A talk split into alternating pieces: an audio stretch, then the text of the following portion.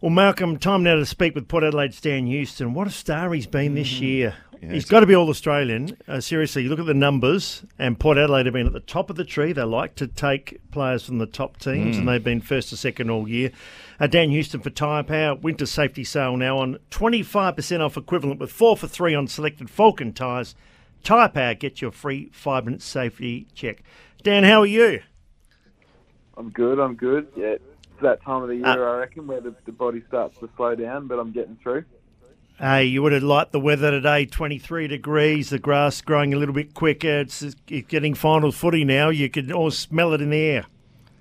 Yeah, you can. You, the, the grass clippings and, and the sunny weather, and yeah, it's definitely a mood changer and helps you get up and about at this time of year.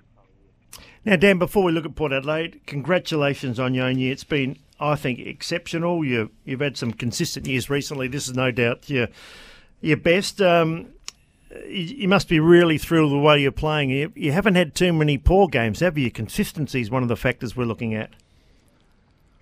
Yeah, I think um, you know I've been really proud of the way I've gone about it this year. In, in the past, I've felt like I've always been able to play some really high level footy, but probably not um, consistent enough. And um, this year, I felt like um, I've got you know my routine together off field and, and week to week, and I know how I'm going to you know play each game, and, and it's shown that I've been able to, to back that up, which I've been really proud of.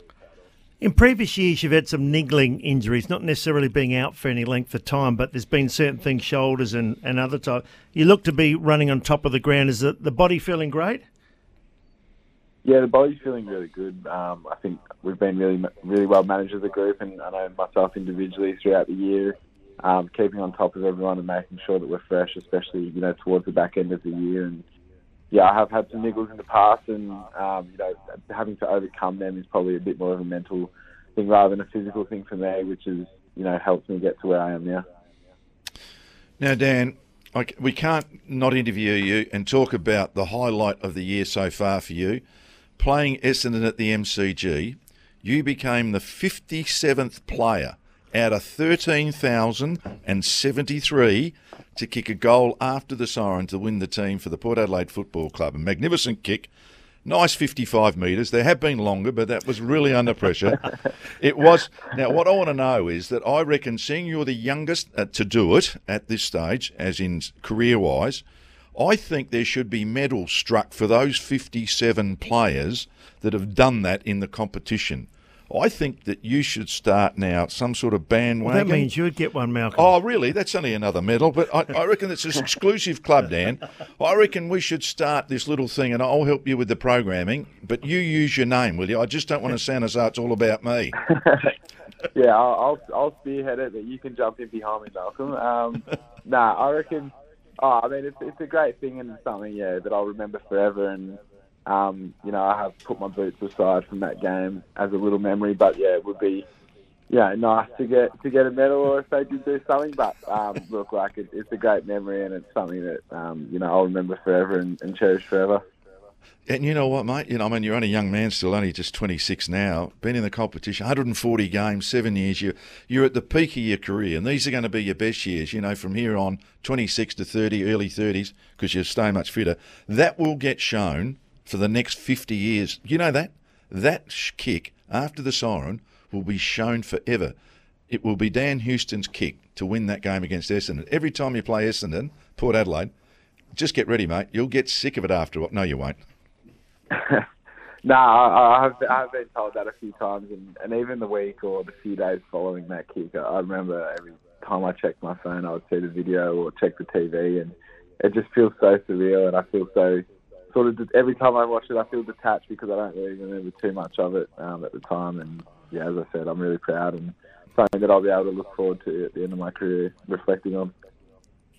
Yeah, and, and one of the, I mean, probably one of the great things about it, it, it, it was the 12th win in a row for club. You ended up winning 13, and you're going to play finals. I mean, it almost sealed the spot in the finals. I mean, that's one of the great things with it. It was one of those kicks that actually did mean something. Port Adelaide are going to play in September, and I think that's what you really should be proud of, in the whole club. Yeah, definitely. I think in in the moment there, there was not much of that sort of um, process or thinking um, about the kick. It was more so just trying to connect to it and um, yeah, when you look back on it now, it, it, was such an important game for us to win, and we knew it was going to be important. Um, and you look at the season now, we've, we've come off and we've lost three in a row, and you know every little win in this competition matters. And um, you know that that game was almost you know an eight point game in a way where if we lose that, we're back in the you know trying to keep yep. our spot in the top four. Been so good for so long, and you won a lot of the close games, as Blighty said, 13 on the trot. Last three weeks, or maybe not the last three weeks, I thought against Collingwood that was a one of the games of the year, and either team could have won that one. But more specifically, Carlton and the Crows are so unlike Port Adelaide. Um, you've you always pride yourself on you know playing pretty well for most quarters, but uh, I mean, got absolutely smashed really by by Carlton, and I thought Crows were clearly best last week.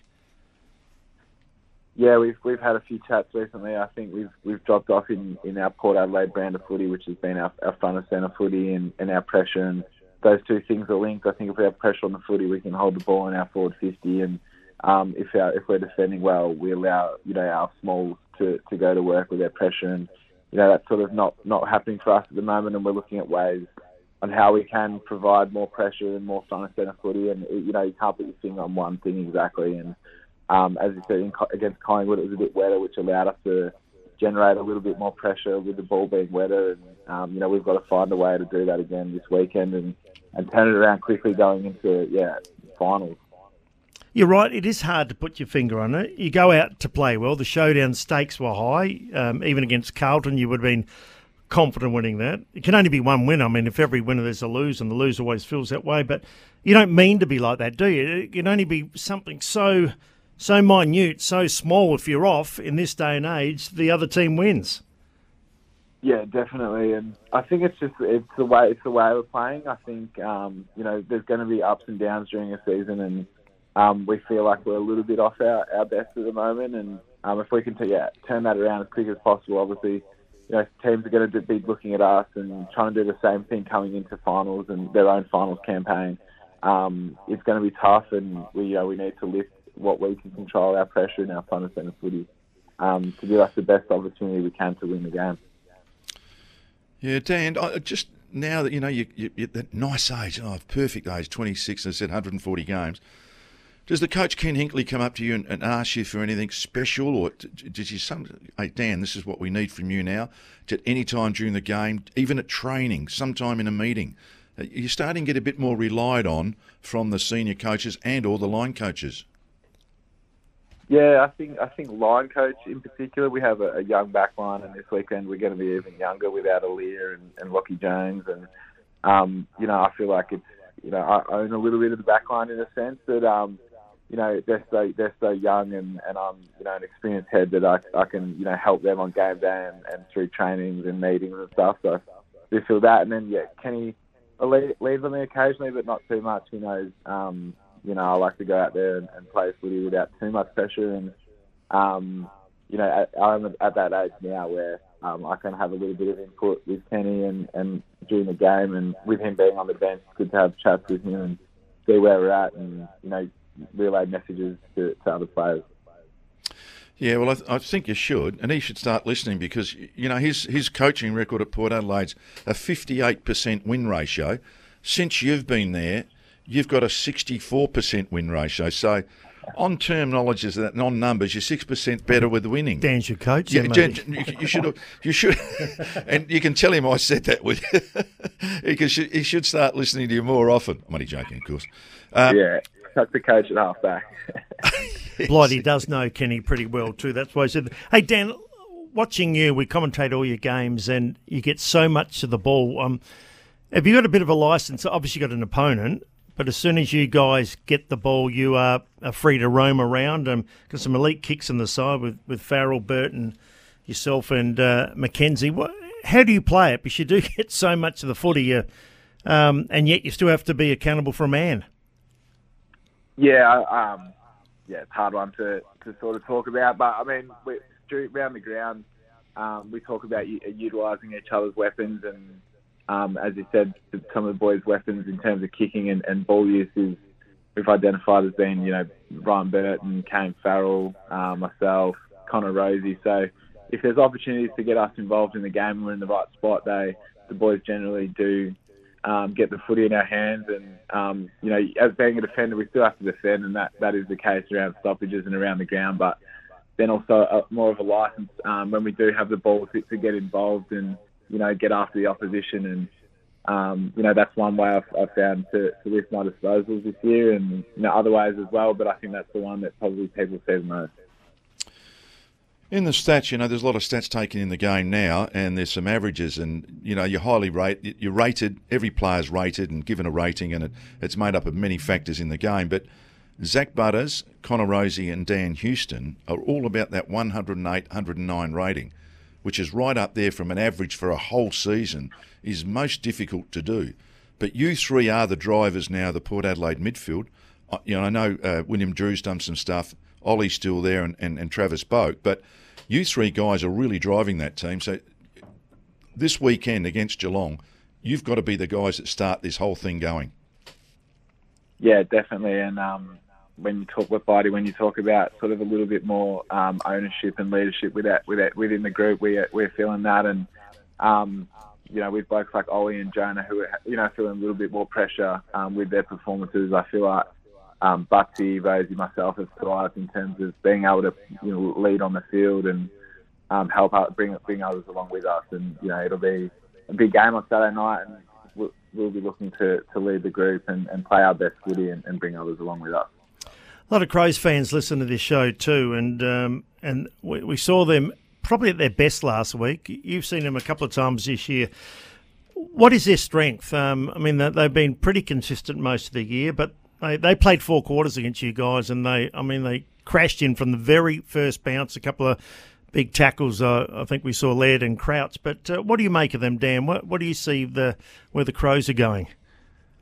Yeah, I think um, on the weekend they showed that they, they smashed us all over the ground, which generally means you've, you've got a really balanced, really well balanced list. And um, I thought they had some players come in um, and fill some roles, um, which means you know you've got a lot of depth. So I think they they had that and that they used the ball well and, and, and kick really straight. Um, they've got a, a, potent forward line even without Rankine and Rachele. So, yeah, I thought they were really impressive, and um, you know I think they've got a, a, lot to look forward to.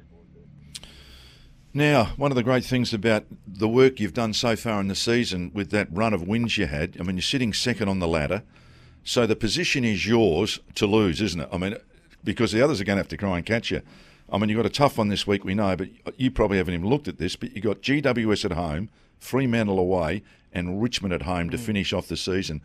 You know, I th- they're all possibly wins, I know that, and they're all possible losses, but you can hang on to that second spot. And if you get second spot, mate, you get a home final, and that would be something great for the club.